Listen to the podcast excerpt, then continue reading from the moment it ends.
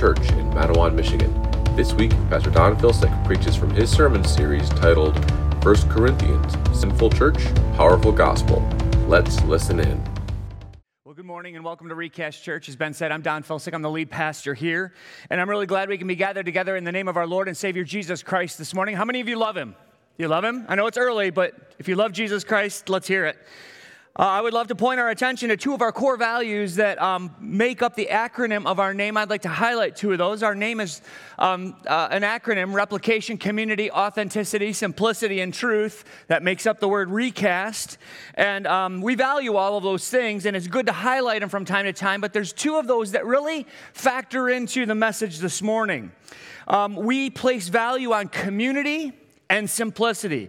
And both of those are going to come to bear on the text. We're a church that wants to be a blessing to the communities in which we've been planted. We've always sought to be a blessing to Mattawan because this is the community where we meet. And I've always said it this way this is the way I define and describe community to those who want to know why that's one of our core values. We want Mattawan to be disappointed if we move. Like if this church were to fold up and leave, we wouldn't want them to go, Was there a church there at one point? Like I think there used to be a church that met there. We would want them to know that we were, like, like there was something missing in the community because we were gone. Um, but wherever we, we, come from, because I recognize that some of you have dro- driven in, you, didn't, you, don't, you don't live in Mattawan, your kids don't go to school in Mattawan, whatever it might be. We are called to bring the light of the gospel to the communities in which God has planted us. Amen? Wherever you are, whatever neighborhood, whatever subdivision, whatever community God has put you in, it should be better because you live there. And a good place to start with this is just that straightforward commitment to being a blessing, to be a good neighbor, to be a good citizen, to be a positive influence for the cause of the gospel. That's going to be a, a core message from the from, from this, this text this morning. And then simplicity is another one of our core values that ties into the text this morning. And it might not make sense right away, and it does need some description, explanation. Why are we a church that values simplicity? Well, we started Recast almost 15 years ago with the plan to have a church with minimal programming. That's intentional. If you feel the lack of programming here, there's some intention behind that. We believe that everybody needs three things. We kind of center and believe that our week ought to be formulated around these things faith, community, and service. So we gather together on Sunday morning to grow our faith together, to hear from God's word, to take it in, to believe it, to trust it, and to go out and live it. And then we also believe that you ought to be growing in community. So you just heard Ben uh, talk about community groups, and those are not just a kind of tack on thing that's like, well, for the if you really want to, you know, take the next level, it's for all of us. It's something that we believe all of us need to be growing in connection with one another. And as we tried an experiment a couple years ago in isolation, uh, we actually recognized the need to be together with others. Amen. Like we need each other. And so community is part of how we're designed, how we our faith grows in community. It grows in the soil of relationship.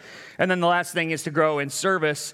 Um, that being um, that God has given you an ability, something in you that um, can be a contribution to the body of Christ or to the community at large. And so that's all part of that programming. And that decision of minimal programming is for the cause of having more margin in our lives to get to know our neighbors. So that simplicity is serving an end.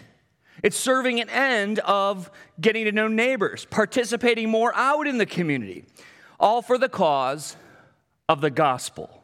All for the cause of the gospel. Rather than filling up every corner of our schedule with church stuff, how many of you know? Any of you come from a past like, like mine where every single, every single hour in the evenings could have been taken up and an entire weekend could have been taken up with church activities? Do you guys know what I'm talking about? Um, that, we, we're, we're trying to move away from that for the cause of the gospel. We want to give some breathing room to get to know our neighbors, maybe to start a, a Bible study in your own subdivision, or connect more deeply with other little league par- other little league parents or whatever sports you're involved in or your kids are involved in. In our text, Paul expresses a strategic intensity on the topic of winning those who do not yet believe or live the gospel. I've been praying this week that some of Paul's intentionality, that some of his passion, that some of his focus might rub off on us this morning. In our text, Paul shows that the opportunity to win others through the gospel should change the, and transform the way we think. It should transform the way we respond to others and the way we focus our time and attention. But I want to warn you, uh, just I, I really ought to be a kind of a disclaimer at the start of every sermon. If you take the text at face value and you understand the call to put it into practice and to apply it, you will have some things that need to change in your life. Do You know what I'm talking about? You're, there's going to be some conviction this morning. There's going to be some things that need to change in our lives in order to come in line by faith and, and demonstration of uh, faith that we believe these things to be true. I don't believe that there are any of us who will not come under some conviction as we see the passionate call from the Apostle Paul to run hard, to train hard for the cause of proclaiming the truth to others. He shows us what a, what a man looks like when he understands his primary calling to win as many as he can for the cause of Jesus Christ. Our mission statement as a church is to worship him and find more worshipers for his name. This passage will help us all diagnose how we're doing at that mission ourselves. So let's open our Bibles or your scripture journals or your devices to 1 Corinthians chapter 9. And we're going to start in verse 19. So what you need to remember is 1 Corinthians 9 19. And then we're going to read to the end of the chapter there. So please follow along. Recast God's holy word, precious, direct, convicting. For though I am free from all, I have made myself a servant to all that I might win more of them. To the Jew, I became as a Jew in order to win Jews.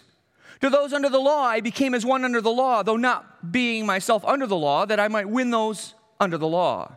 To those outside the law, I became as one outside the law, not being outside the law of God, but under the law of Christ, that I might win those outside the law.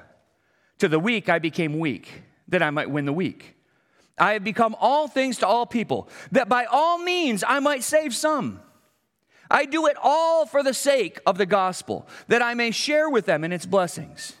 Do you not know that in a race all the runners run, but only one receives the prize? So run, that you may obtain it. Every athlete exercises self control in all things. They do it to receive a perishable wreath, but we an imperishable. So I do not run aimlessly.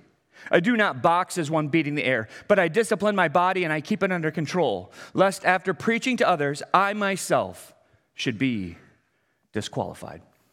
Let's pray as the band comes to lead us.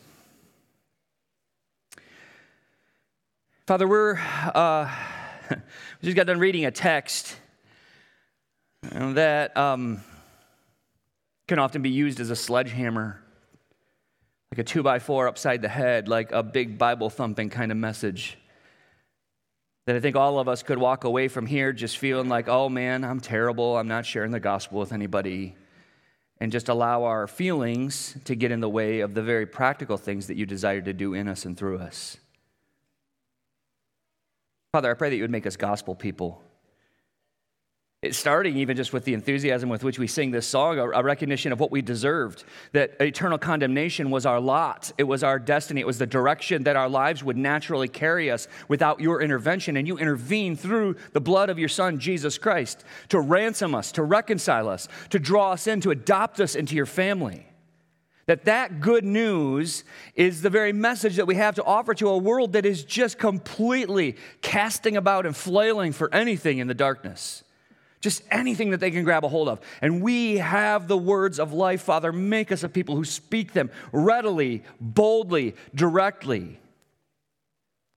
And that we would live such a way that we are focused on an attempt to get a hearing by our neighbors, and our family members, and our coworkers, and those who do not yet know the glory of the salvation that is available through your Son. Would you em- empower us and strengthen us and inflame our hearts this morning with a passion for this glorious gospel? And may that light us up in our singing, Father, with enthusiasm and gladness for what you have done for us. I ask that you would receive this as worship now in Jesus' name. Amen. All right, yeah, you can go to be seated. Um, but I do ask that you please um, refine your place in 1 Corinthians 9 verses 19 through 27. If you lost your spot or you shut down your device, reopen that so that you've got that on your lap in front of you so you can reference that and see that the things that I'm talking about are coming from God's Word. Um, and if at any time during the message you need to get up and get more coffee or juice or donut holes, while supplies last back there. Restrooms are out the barn doors down the hallway on the left hand side if you need those. You're not going to distract me if you got to get up during the message. I'm going to start right where I left off last week. Um, we are made to be more focused than we are. That's kind of where we landed last week, and that's where we're going to pick up this week. Uh, it doesn't take much to distract us from the most important things, right? We get caught up in making a life for ourselves. We get caught up into pet projects that can last months, if not years. We can get diluted by saying yes to everything while not do, doing anything really well, right? You guys know what I'm talking about? You know how distracting life can really get? I think we all do. And to be quite honest, I believe that the church in America is currently sinking in a swamp that's created by our own lack of focus on the main thing. That's, a, I'm, I'm, that's my opinion, but that's what I think is happening, and that's what we see going on in the culture around us. The culture is certainly sinking, but I think the church has lost her focus. We are here running this race for one primary reason it isn't a race to the death for the purpose of gaining a bunch of stuff. It isn't a race to the end for the purpose of a legacy with buildings named after us. God forbid that it's a push to the end so that people will spend an hour sitting in rows in front of our casket trying to think of nice things to say about us. Is that what we're living for? Is that where we're going? Is that the end to which we hope to have lived our lives? We are here, church, to win more. We are here to win more, more people, more worshipers for his name, more redeemed people who will go on into eternity with us. This may have been said so often and with such flippancy, or maybe even with such like force that it's quite possible that it rings hollow to you this morning. That you've heard it used like a bludgeon, that has been a tool that Satan has used to make you walk away from messages like this with guilt rather than with motivation. And the goal this morning is motivation, church. What Christ and what God through the Spirit wants to do in us is to motivate us this morning to get back on track with that which matters most. Does that make sense? Where what Satan desires is for you to kind of slump over in your chair and think bad thoughts about uh, missed opportunities and how I just never quite get it. And I never quite take those opportunities and, oh, I'm, I'm a really bad Christian. You walk away, you're guilty for about an hour, and then you get lunch and everything's good right? And then we go on to the next time that the topic is on sharing our faith with the lost, and then we feel guilty again, and it's a, the cycle repeats, and we get over it. And this is about motivation, church. What God desires to do in us is a radical thing this morning. So let's allow Paul's words to redefine for us the central purpose that God has for all of us. We are taking up space, right? We have mass, so we take up space. We eat food, we turn oxygen into CO2 we are living beings because He has more for us to do. That's why when you become a Christian, He doesn't just like translate you into heaven. Why did He leave you here? He has a race for each one of us to run. And running this race well looks like proclaiming His glory to any and all that will listen to your voice any and all that will pay attention to your life. Our outline this morning is just two simple movements in the text. The first is the sacrifice of a gospel life, verses 19 through 23, sacrifice of a gospel life. The second is discipline of a, of a gospel life, verses 24 through 27. So we're looking at sacrifice and discipline, all for the cause of the gospel this morning. In context, Paul has been talking about giving up rights for love, out of love for others, and for the cause of the gospel. That's where we're at in this chunk of First Corinthians. And here he doubles down on surrendering himself in order to win a variety of different types of people. We're getting kind of a little bit of Paul's MO here the way that he rolled, the way that he thought about life, the, the things that he planned for. And we begin with the sacrifice of a gospel life, verses 19 through 23. Here, Paul begins by reiterating that he is both free, he is indeed free, while willingly adopting the position of a servant to all. Just like he established that he has the right to eat meat sacrificed to idols a couple weeks ago, while refusing to eat any meat out of love. Um, and like, just like he has the well established freedom that we talked about last week to ask for financial support from the churches to which he ministered while he asked for none. He said, I have the right to do these things, I choose not to. And here he says, I'm free, I, I don't have any constraints on me, I have no, nobody's my boss. And that's a good starting point for all of us to consider.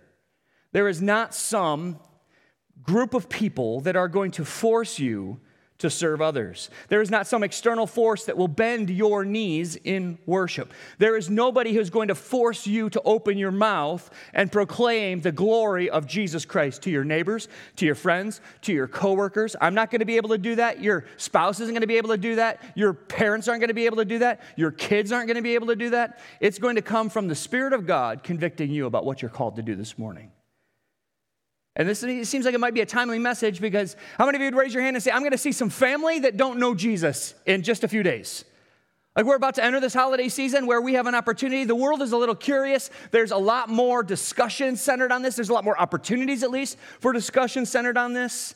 And I don't think it's by any chance that we happen to be hitting this part of First Corinthians as we enter into this season right now. It's timely message. But Paul says, I wasn't owned by any people. No people group owned me. I wasn't a slave to people. And that makes his willing servitude, his willing service of them, all the more impressive, all the more potent. He made himself a servant of all that he might win. You see that word multiple times here, that he might win more of them. Paul isn't owned by any person or any people group. He, he does frequently, by the way, refer to himself as being owned. He refers to him as a slave. A slave of who? Christ. He would call himself at the opening of many of his letters, he identifies him as a servant or a slave of Jesus Christ. Owned by God, owned by Jesus, but otherwise not owned by anyone. And in verse 19, he's clearly speaking about ministering under the direct control of a human master. He does, he does indeed dance to the beat of God's drum, but he does not dance to the beat of any human master. But he has willingly this is a calling church, willingly placed himself under all for the purpose of winning more. Placed himself under others. This is the seeds of the, of the word sacrifice in my first point. The sacrifice of a gospel centered life starts with placing ourselves in a position of thinking about others, in the purpose of serving others. To see our purpose in the great scope of the gospel, that is the only way by which people can be saved from their sins to see that as our, as our focus, as our finish line, as our goal, as the bullseye of the target. But Paul does this with an eye on the prize of winning more of them, and that needs some explanation. Win to what? Win them to his opinion, win them to his argument, win them to his team, win them as in like dominate over them and vic- victorious and carrying the trophy over them, like they're his subjects now, he won them. The word win occurs five times in these first four verses. And yet, it isn't until we get down to verse 22 that we, we see something else inserted there in parallel to where every, every place else we see the word win. In verse 22, he inserts a new word there that helps us to understand what he's meant by winning all the time. To win some, according to verse 22, is placed equal with save some. Oh, that kind of winning. To win some means to see them connected vitally to the sacrificial work of Jesus Christ on the cross, to see them brought into the life of Christ, to see them walking with Him in a gospel life of loving obedience to what He's going to call here in just a moment the law of Christ, to see their life submitted to Him, not to Paul, but to, but to Christ. Paul has placed himself as a servant of all in order to save some, he says. In verse 20 through 22, he fills out what that servanthood looked like. He, he wasn't becoming everyone's butler. He wasn't folding and ironing clothes for everyone, not that kind of servant. His service takes the form of giving up his own preferences and his own desires. How many of you think Paul had some preferences? How many think he had some opinions? How many of you think he had the way he wanted to roll, the foods he wanted to eat and the foods he didn't want to eat, and the, the people he wanted to spend time with and people that he didn't quite like being around? Paul had all of those preferences. And yet, his service takes the position of giving up his own preferences and desires, to work in various contexts for the gospel, to intentionally go out of his way to interact with people that he might not naturally have interacted with, and to interact with them in a, in a winsome way. Paul says he became as a Jew in order to win Jews. He became as one under the law that he might win those under the law. Two distinct people groups that have some overlap. So there's the Jews, and then there's the, uh, those under the law who would have been Jewish converts. But Paul was raised a Jew. So it's really interesting that he says, I acted like a Jew. Weren't you, Paul? You were a Jew. He understood the law and knew what it meant to be under the law, as he had spent most of his formative years under the law, studying Torah under the renowned teacher Gamaliel. He was a Jew among Jews. So for him to say he became as a Jew or like a Jew shows how much he considered himself to be something other than a Jew after he encountered Jesus Christ. Jesus Christ erased his identity and changed him and transformed him into something new and different. Paul did not identify himself any longer as a religious Jew. He wasn't a law abider who tacked on Jesus too. He saw the encounter with Jesus on the road to Damascus, his conversion story, as a game changer, an identity changer. He had a conversion, a complete and utter transformation. And when one meets Jesus, one has a change in identity. Amen? He changes us for his glory and for his honor. The things that we loved before, we don't love any longer. The things that we desired before, we don't desire any, any longer. We want to please Him, we want to bring honor and glory to Him. But Paul clearly felt comfortable working with Jews in a way that would make them more comfortable around him. He did whatever he could to remove any hurdles from them receiving the gospel. He didn't want to be the hindrance personally. Are you getting what I'm saying? Now, if, if, there, if there's going to be a hindrance, he wanted it to be the message, but not himself. He didn't want the, his lifestyle and the things that he did. And the same goes for the way that Paul rolled with those under the law, he says. Uh, again, the reason for those two categories is to cover those Gentiles who had converted to Judaism religiously. Some who practiced the Jewish faith were not of Jewish descent. You need to recognize two, one thing that's fundamental when we're talking about Jew, Jewishness is that Jewish is a, an ethnicity and Jewish is a religion. You, you understand that? And not all Jews religiously are Jews ethnically. Some Gentiles have converted to Judaism, and that's what he's referring to here when he talks about those who are under the law, people who have willingly adopted and chosen a Jewish lifestyle. And as we consider Paul behaving as acting as though he is what he is not, uh, it would be worth talking about what he's doing here. Is Paul play acting? Have any of you ever thought, like, is he a hypocrite in this passage? Is he a chameleon just kind of going around just, just acting a part? Has that crossed any of your minds? It's crossed my mind when I've read this. What exactly is Paul doing here? Is he deceiving people? Is he watering down the message of the gospel to just make it like, okay, well, I'm just like you and we can hang out and here's the gospel? Like, is he being a chameleon? In our culture, it might be helpful to speak of this in terms we can understand as positive, because I think this is a positive trait in Paul. And scripture seems to indicate that it's something that we ought to aspire to as well.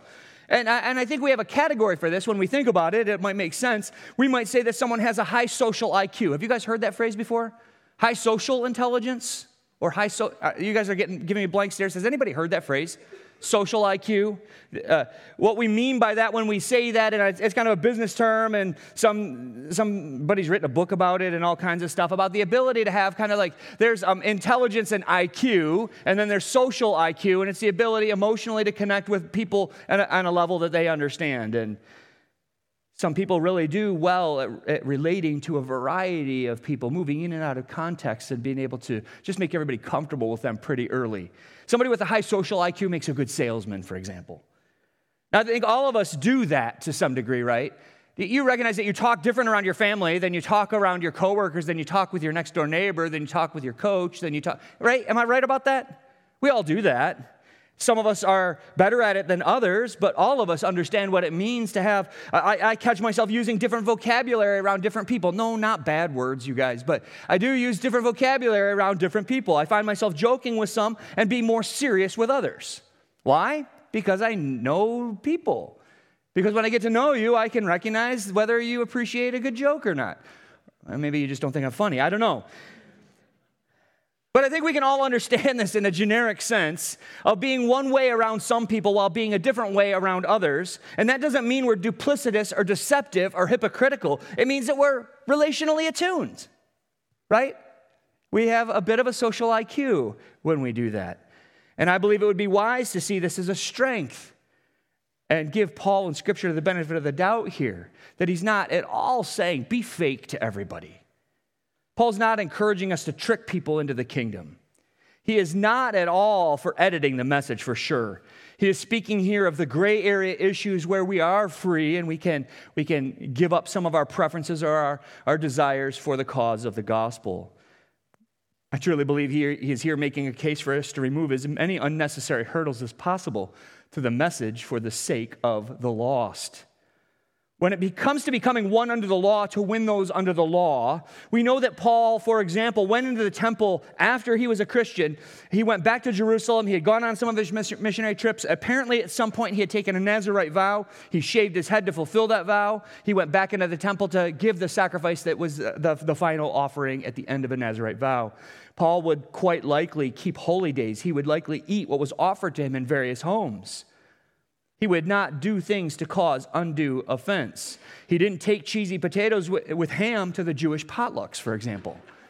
He, wasn't, he wasn't insensitive that way. Are you getting what I'm saying? I mean, that's a kind of an example of it. And yet, Paul also shows a strong ability to stand on the truth. Against a law based view of appeasing God, he wouldn't go that far. If somebody actually was implying that by keeping the law you were okay with God, he would tackle that. He would take that on. He didn't act like the law was sufficient for salvation when he was among Jews, not at all. An example of that is found in Galatians 2 3, where it says, He refused to allow Titus to be circumcised. Titus, a, a Gentile um, who joined his ministry and was traveling around with him, and he said he wouldn't allow Titus to be circumcised, particularly because the Jews were demanding it for his justification. They were demanding it in a way of saying, uh, Titus isn't okay with God because he's not circumcised. And he was like, No, then we're not going to do it. If that's your understanding, if your understanding is to think that by doing this, then we're okay with God, then I won't stand for that. So, do you see there's limitations to how far he would go in the cause of becoming all things to all people?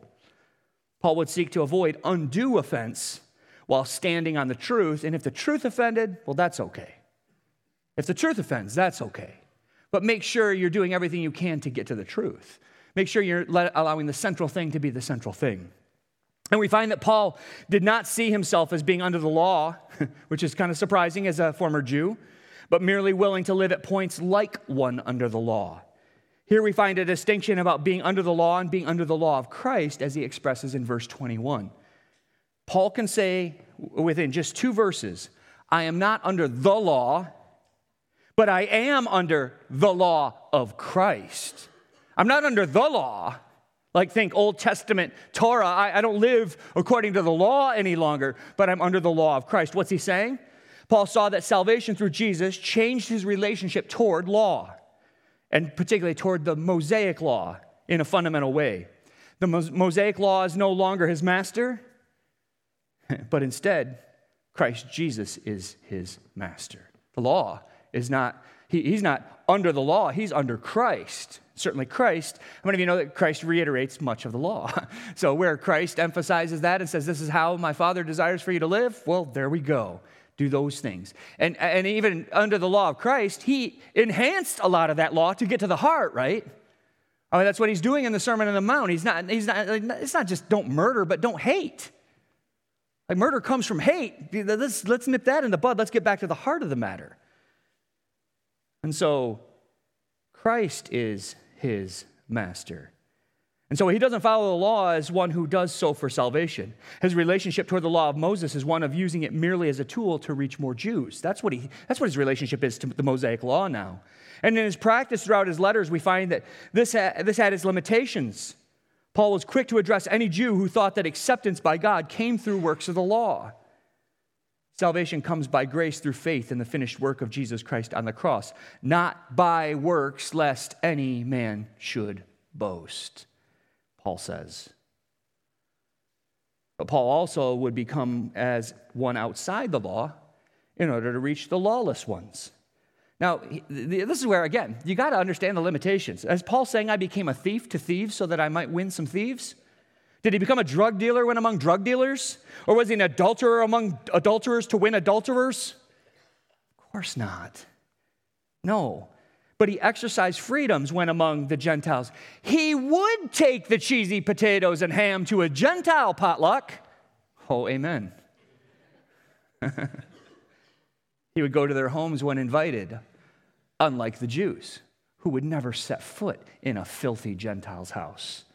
And when it came to gray area issues, he would use all at his disposal for the intention of winning the lost. Well, I've got a little illustration, and I, I don't love illustrations, and I don't use myself very often, and it's certainly not intentional to make me a hero. It's, it's just kind of like a past story from our church history. Um, and occasionally I like to share these kinds of stories. But when Lynn and I first moved to Mattawan, we bought a house in the Brownstone neighborhood, just kind of on the north side of Mattawan. We lived there for six, seven years. Um, we started to connect right away with the next door neighbors, young family um, over backyard conversations. And eventually, uh, the first time I was ever in his home, he invited me to come watch a Red Wings game. Um, so big, big time Red Wings fan, uh, rabid Red Wings fan. As a matter of fact, when I went over there, he was decked out head to toe in Red Wings gear. I think he maybe even had a hockey stick with him, like while he's walking around pacing, watching the game. It was a big one. Um, and I know nothing about hockey. I mean, I know so little that I think I got there somewhere in the first quarter. Okay, so some of you got it. So I do know that much about hockey, okay? But I, am just not a big hockey fan. I, I, know it and I can watch it, but not, not, my, not my cup of tea. I, I would never just go tune into a hockey game. Football, basketball, yeah. Hockey's just never been it. Um, but when I walked in, everyone had a beer in their hands, and immediately I was offered one. And I was given a choice right away, right away as a Christian. Um, what, what kind of, what, what am I going to do? Am I going to take a stand? And is this, is this my opportunity to kind of convey, like, we just don't drink, right? I had the freedom to say no thanks, and maybe that would have, you know, who knows what that would have done. Maybe he would have just gone like, awesome stand, bro. I don't know. Um, hang out, watch the game. I accepted the offer, and despite having spent the last five years on staff at a church that required me to skip alcohol all the way, like, and I agreed to that. That was that was part of the process of becoming a pastor there. So I just agreed with it, and I said, well, as long as I'm here, I won't drink, and I didn't. But months later, after that man had accepted Christ at Recast Church service, he had started to come to church, he accepted Christ. A couple months later, his wife, standing in the kitchen with my wife, accepted Jesus Christ as her Savior. Glory to God. His work, not ours.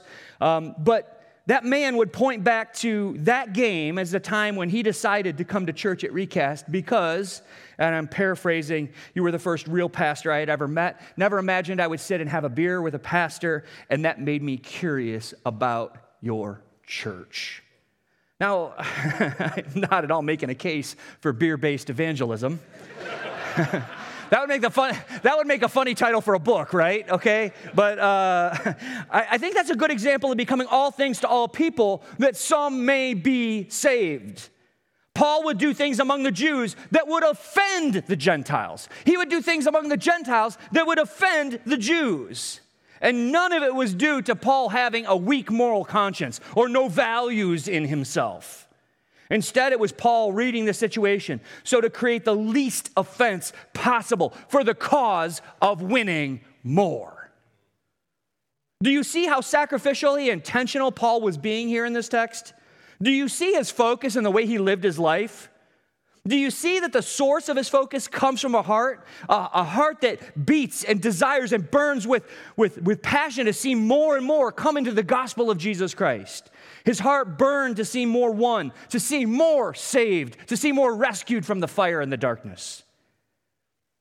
Now, I've been asked down the years by people who, you know, kind of maybe come in the doors and are kind of checking things out and are a little unsure about where we stand and ask the question Are you a seeker sensitive church? My answer to that depends on what you mean by seeker sensitive. We are not doing it all what we do on a weekly basis to please people. It's not our goal. Certainly not what we set out to do.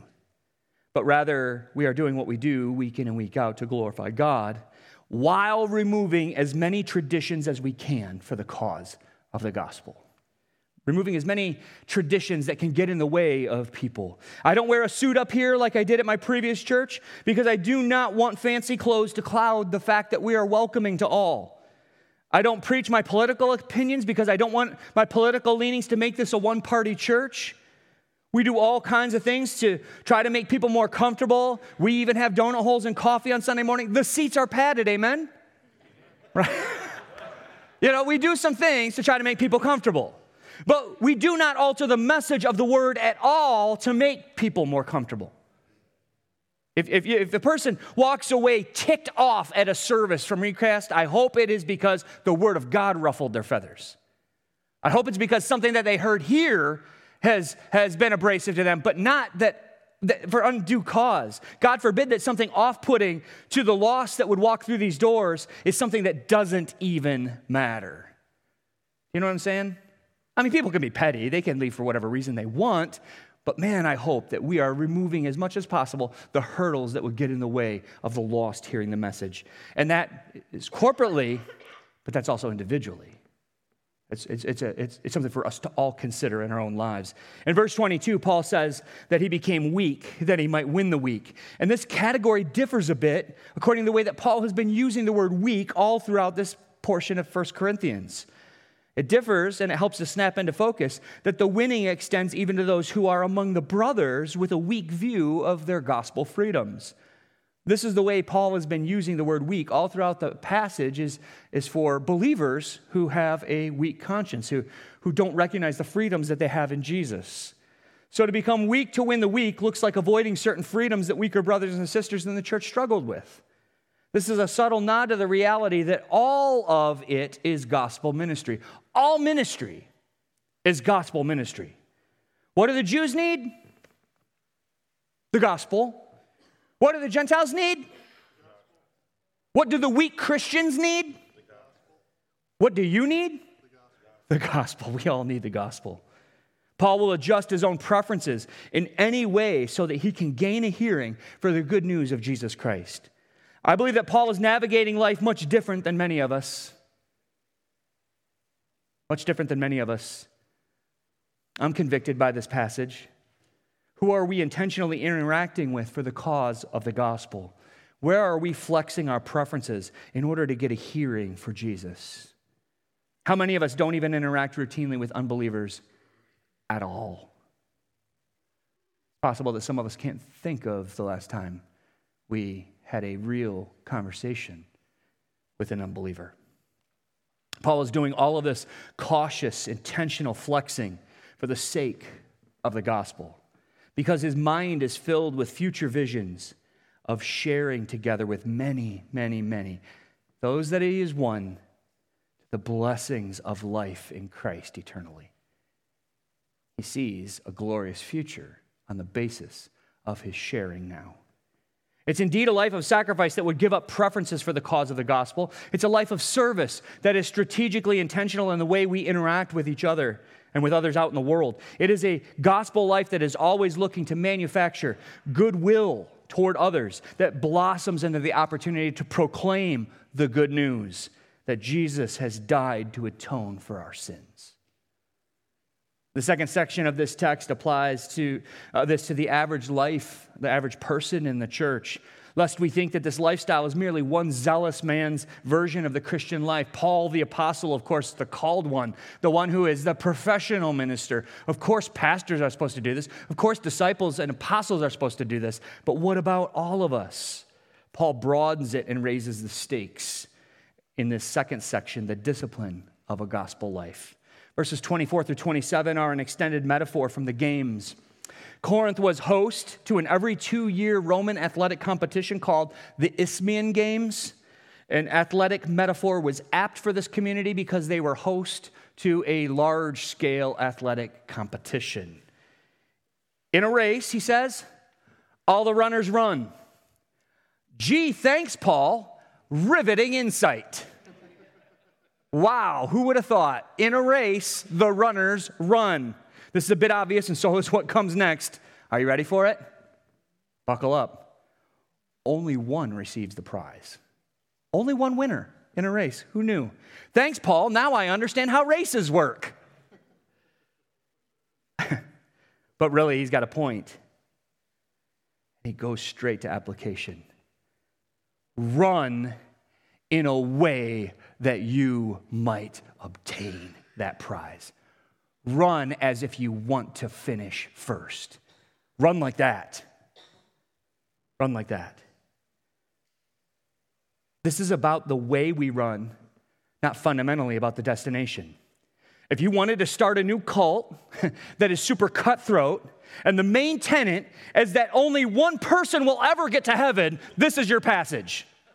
This is the passage that you could build a cult off of. You talk about taking things out of context. Run like uh, only one's going to win the prize. Only one person on the whole planet? I better get busy. Of course, that's not the point. Seriously, I don't believe that Paul is speaking here about the limited nature of rewards at all, but rather the effort we are called to into the race. He's concerned about the effort that we're exerting in this life, the, the actual push into these things that Paul and the Word of God is calling us to. The finish line is available for all who are in the race, right? Everybody's going to finish.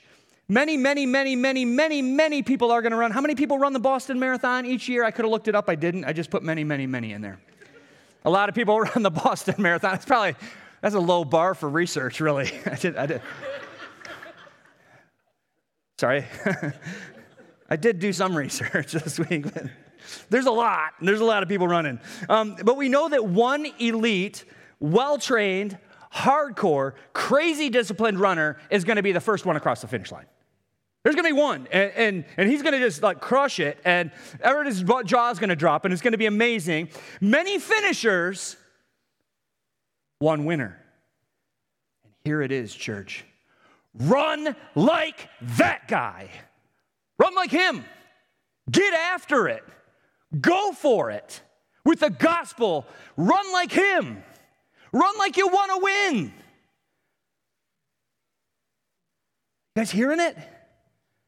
When it comes to the gospel ministry, run like the guy who's gonna get first. At least look like you want it. Run like that guy. Live with that kind of focus, says Paul. Not merely to finish the race, but to gain the reward. All athletes train hard, he says. Everybody that's in that race is going to be training hard. They are going to stand by strict diet, strict training, strict social practices. Everybody's got their little, you know, what is it? What do they carb load on the night before the race? Everybody's got their own, you know, they're doing interval training, they're running up hills, they're doing all kinds of stuff depending on what the race is, and everybody's got their their tried and true methods, but they are they are disciplining themselves, and all that self-control and discipline goes into hopes that they will receive the prize, the Stephanos in Greek, the victor's crown. A Stephanos was a, a crown woven with like olive branches or something. It was always made out of foliage and it would wither and it would eventually rot. I occasionally hear about an Olympic gold medal winner finding their medals in a chest tucked away in the closet. You guys ever read those kind of articles or see some report about that? And they're like, oh, yeah, I forgot. I want a, want a gold. All earthly rewards are going to fade. Anybody besides me have a box of high school treasures from your more athletic days? Mine's in a tote in the garage. I haven't opened it in years. Who knows what's in there? I'm sure there's less in there than I remember in my mind. You know, as you get older, the history kind of gets aggrandized and, yeah, I was first in states. Nah, not even close. Coach had put me in. No. Some of you got that. Verse 25 reminds us that we are working for eternal rewards, not things that are going to fade away, not things that are getting tucked away in a tote in the, kept in the garage and moved from place to place for no apparent reason. Jesus told us to store up our treasures in heaven where things don't decay. And all of this is in the context of living a life intentional for the gospel. We must run like we want to win. We must live for imperishable eternal rewards and not for the mere trinkets of gold and silver and cars and houses or whatever corruptible things are tempting that you're tempted to put as your finish line. What's your finish line? Paul refused to run around. He says, I refuse to run around aimlessly like a drunken sailor.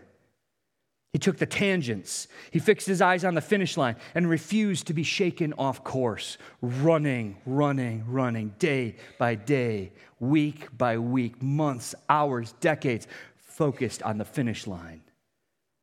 So many things in our lives feel like worthy finish lines, right? But they are false, perishable targets. Run the right direction? That's probably pretty important in a race. Run to Christ run the right direction, enlisting others to run the race with you. Paul continues on with the illustration, adding boxing to the mix. Don't flail your arms in the ring, but discipline your actions to land blows in the ring of life. Paul concludes this discipline by landing those blows in a weird place on his own face. He's disciplining himself in order for the cause of finishing well. The phrase discipline my body has a more picturesque meaning in Greek. It means uh, it's a word for blackened, uh, uh, blackening someone's eye. Um, and he says, I blacken my own eyes in attempts to keep myself under control. He was passionate to get to the end and receive his rewards and fought the fight of self discipline to live efficiently, focused on the gospel for his Lord and Master. And yet, the Apostle Paul himself shines a much needed humility to close out this text. He acknowledges that it takes effort to keep himself on the raceway toward the prize. If it took Paul effort, do you think it's going to take us some effort? It is. He acknowledges that it takes effort to keep, keep himself moving. He, he has to take disciplined measures. He who preached to many could arrive at that great judgment mentioned back in chapter 3. The, the judgment seat of Christ is our future judgment. It's where rewards are given out, it's not where condemnation and eternal life is determined. That's determined at the cross, right? If you have Christ as your Savior, this is not about Paul losing his salvation. This is absolutely about Paul not receiving a reward, just like on that day. Uh, you can go back and read 1 Corinthians 3 if there's any confusion about this. Uh, some will build on the foundation of Christ. Christ is the foundation of your life if you belong to Him. He's the foundation. Every action and everything that you're doing is building on that foundation. It says some will build with gold and silver and precious stones, with a motive to honor him and to bring glory to him, and with a focus toward bringing more in. And, and those who build like that, there's going to be a reward for them, that passage tells us. And then others are going to build with straw, hay, and wood, things that are burned. And when the, when the testing fire of judgment comes, it says some will have nothing to show except they get, as though they have the scent of smoke on them but they enter eternity with him, just lacking rewards. Some will work with shoddy work. And Paul says, I don't want to be disqualified from receiving the prize. So, two questions for us all to consider this morning as we wrap this up. The first is really fundamental Are, are you running the race? Are you in the race? Either you need to be saved, that is, you need to be won over to Christ, and that's kind of like how you're entered into the race. Or you are called to be winning others. One of those is true of everybody in this room. But there may be some here this morning that are not yet on the pathway of salvation. And I would love to talk with you this morning about how you can start a restored relationship with God through the sacrifice of Jesus Christ, his son. And I'll be standing out in the, the lobby. If you'd like to talk to me, please come up and grab my ear. If you uh, don't physically grab my ear, I mean, just I meant that figuratively, but come, come and talk with me if you, uh, and I would just pray for boldness for you. Pray for boldness every week for anybody who needs to have a conversation about their eternal destiny. That today might be a day where we could talk about that. And then you could get in the race. And then for those who are entered in the race, you've already been embraced by the love of Jesus. You recognize what he's done for you on the cross. You've received his forgiveness and you have his redemption over your life. Then the question becomes how are you running? How are you running? Are we running aimlessly? I dare say that if we're honest, we spend days, weeks, months, and sometimes years running aimlessly. We box the air with little to no resistance to our training at all. And Paul is calling us all to a radically intentional living not for eternal life, but for eternal rewards. Not for merely our own benefit, but if we take this call seriously to become all things to all, that some may be won. Church, if we take this seriously, some will be saved. Did you hear what I said? If we take this call seriously, some will be saved. And it'll be our voices that are calling them out of the darkness. It'll be our voices used by God to declare the glory and the supremacy of Christ. It'll be our voices that are the ones who they hear beckoning them out of the darkness, out of the destiny that is dark and terrifying, to the side of Jesus who loves them and gave himself up for them. We grab this message and we run with it. some will be saved. How intentional is your life in the service of the lost around you? I'm going to guess that all of us have some work to do. encourage us all to get running. Let's come to the tables this morning and take the cracker and the juice to remember his sacrifice for us. We do this as a word picture given to us by our Lord to remember that he has secured the finish line for us. He cried from the cross, It is finished. While our hope is placed in Jesus for our rescue, we are equally called to the good works he has for us in this life as we run this race with our eyes fixed on him. So take assessment this week, church. Are you running aimlessly? Are you swinging wild punches in the air? Let's narrow our focus down to the proclamation of the glorious good news expressed in this communion this morning. His body broken for us, his blood shed for us. Let's pray. Father, I thank you so much for this call. It's convicting to, to me, and I'm confident that by the power of your Spirit, it's convicting to others as well. Father, I do pray for fruit. I pray for direct fruit from this message, that some might enter into this holiday season with boldness, that some are going to see unsaved friends that um, an unsaved family that they haven't seen in a while and have an opportunity to talk about football and turkey and other things. I pray that you would help us to seize those opportunities that we have to declare your glory to speak with subtle but gentle ways in a winsome way to a world that is living in the darkness. Father, I thank you for the sacrifice of Christ. I thank you that we have unity in this body, that we're about to get up and go to these tables and take that cracker that reminds, of, reminds us of his body broken for us and that cup of juice that reminds us of his blood shed for us. I pray that you would be with everybody here who gets up and participates in this to do so with humility, to do so in recognition that we are not worthy of this sacrifice, but it's only because of your great love poured out on us that we have hope and that we have unity in this body. And it's in Jesus' name that I pray. Amen.